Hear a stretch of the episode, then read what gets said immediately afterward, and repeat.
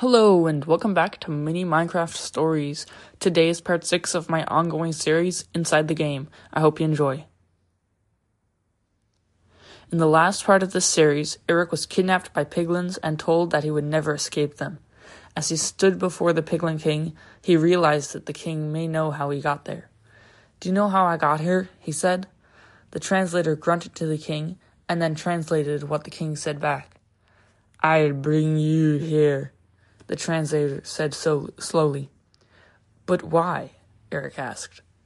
You're first of more, many more, more workers for King Goliath. Eric was horrified when he realized that the piglins had discovered how to bring players into a new update and were planning to turn them into their slaves.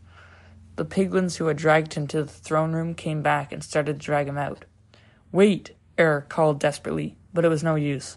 The piglin brute took him to another part of the bastion and gave him an iron pickaxe enchanted with Unbreaking 10. The brute then showed him what he had to do. He had to mine the stone from a stone generator and then put the stone in a double chest. Once he filled the double chest, his shift was over for the day. The piglins had somehow managed to get water into the nether and had created hundreds of stone generators. Eric was then brought back to his cell and was given a stack of pork chops. Unfortunately, without any bed, Eric had to sleep on the rough floor of his cell. The next day, or however time was measured in the nether, the piglin brute came back and brought Eric to the stone generators, and through gestures and many, many grunts, that he was supposed to start his work now.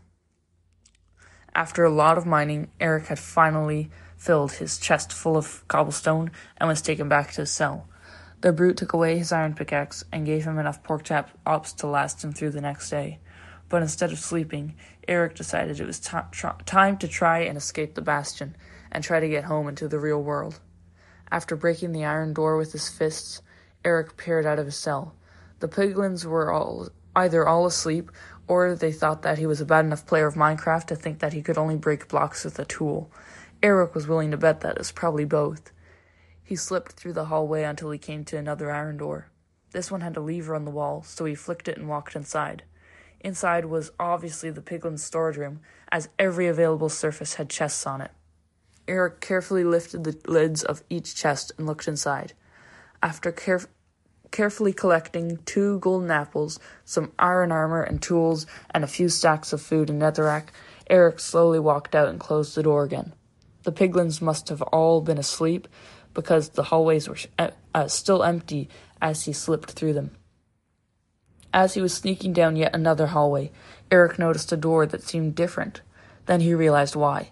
It was the doorway to the throne room. Eric sat down for a moment to think. If he couldn't get out, then maybe he could keep the Piglin King from bringing more people into the new update. Then he remembered how the king was going to bring people in and force them to be slaves, and he got more angry than he had ever been in his life. Eric punched the iron door as hard as he could, and it flew straight off his, its hinges and then clanged down to the floor. He charged inside, ready to launch himself at the sleeping Piglin King.